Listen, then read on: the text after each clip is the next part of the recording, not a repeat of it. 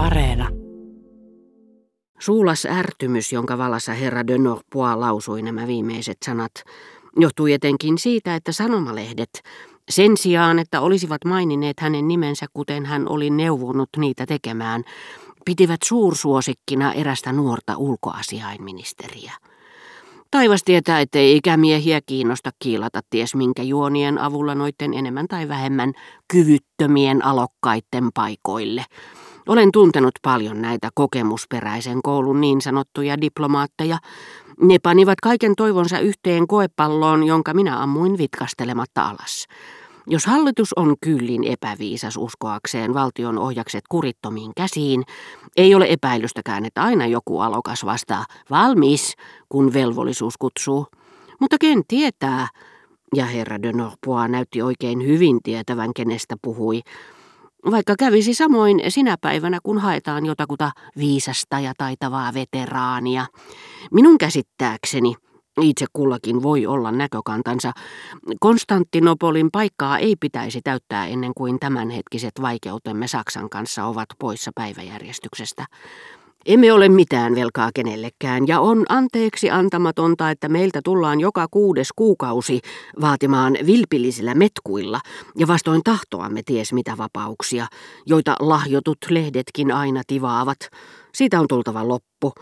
Ja luonnollisestikin merkittävä mies, joka on näyttänyt mihin kykenee, mies, jolla niin sanoakseni on keisarin korva, olisi arvovaltaisin hahmo saattamaan kiistan lopulliseen päätökseen. Muuan herra, joka oli lopettelemassa ateriaansa, tervehti herra de Norpoita. Ei, mutta sehän on ruhtinas Fuji, totesi markiisi. Voi kun en oikein tiedä, kenestä te puhutte, sanoi Madame de Villeparisi. Varmasti tiedätte, ruhtinas Odon, Dodevillen serkkune Lanko. Muistattehan toki, että metsästin hänen kanssaan Bonnetablessa. Ahaa, oliko Odon se, joka harrasti maalausta? Ei ollenkaan, vaan se, joka on naimisissa suuri ruhtinas Ännän sisaren kanssa. Monsieur de Norpois sanoi tuon kaiken epämiellyttävään sävyyn, kuin oppilaaseensa tyytymätön opettaja ainakin, ja tuijotti markiisitarta sinisillä silmillään.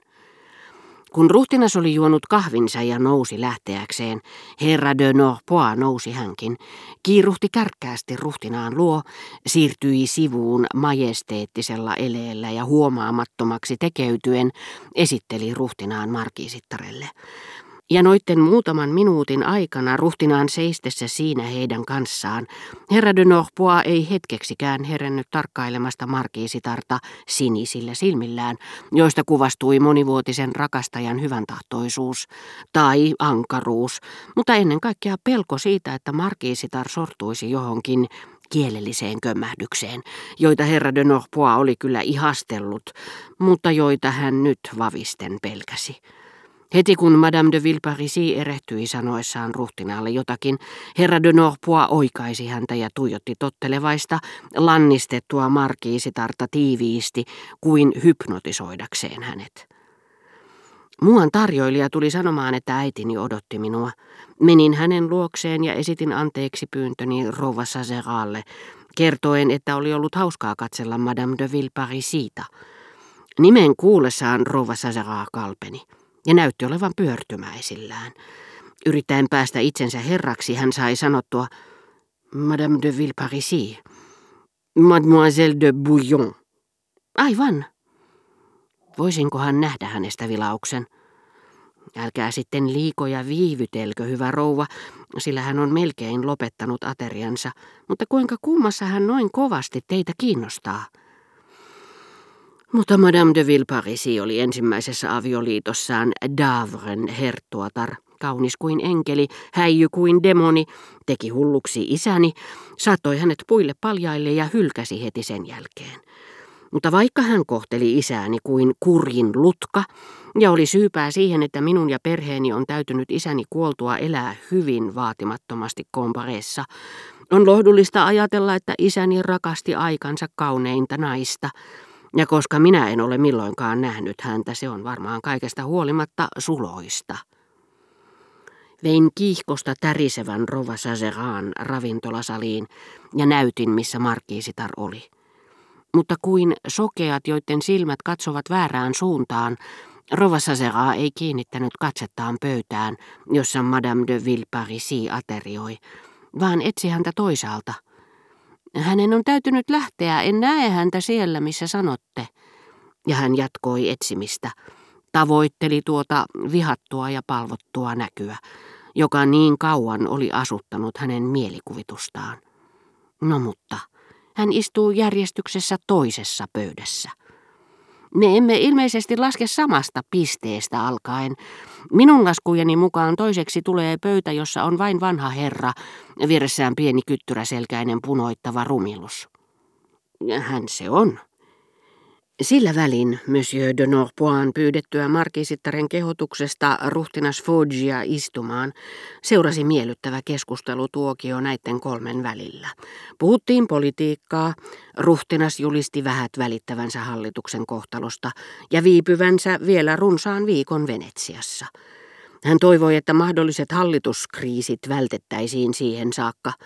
Ruhtinas Fudji luuli aluksi, etteivät nämä poliittiset kysymykset lainkaan kiinnostaneet herra de Norpoita, sillä ilmaistuaan siihen saakka ajatuksensa kovin kiihkeästi, tämä oli yhtäkkiä sulkeutunut suorastaan enkelimäiseen hiljaisuuteen, joka jos herra olisi saanut äänensä takaisin, tuntui saattavan puhjeta korkeintaan Mendelssonin tai César Frankin viattoman sulosointuiseen säveleen.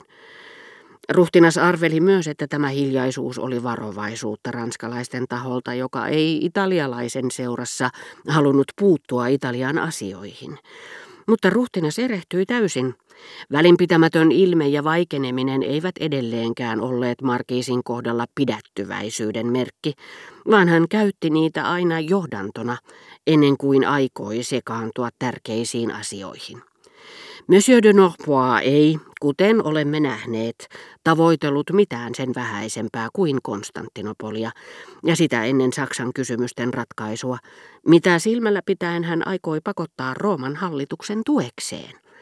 Markiisi oli näet sitä mieltä, että kansainvälisesti merkittävä teko hänen taholtaan olisi arvokas päätös hänen uralleen, tai ehkä peräti alkua uusille kunnianosoituksille, vaikeille tehtäville, jollaisten toivosta hän ei ollut luopunut. Sillä vanhuus riistää meiltä alkajaisiksi kyvyn yrittää, vaan ei kykyä haluta. Vasta myöhemmässä vaiheessa ne, jotka elävät hyvin vanhoiksi, luopuvat halusta, niin kuin heidän on täytynyt jättää toimintakin. He eivät enää edes asetu ehdokkaiksi turhan aikaisissa vaaleissa, joissa ennen monesti yrittivät onnistua, esimerkiksi tasavallan presidentinvaaleissa. He tyytyvät ulkoilemaan, syömään, lukemaan lehtiä. He hautautuvat elävältä.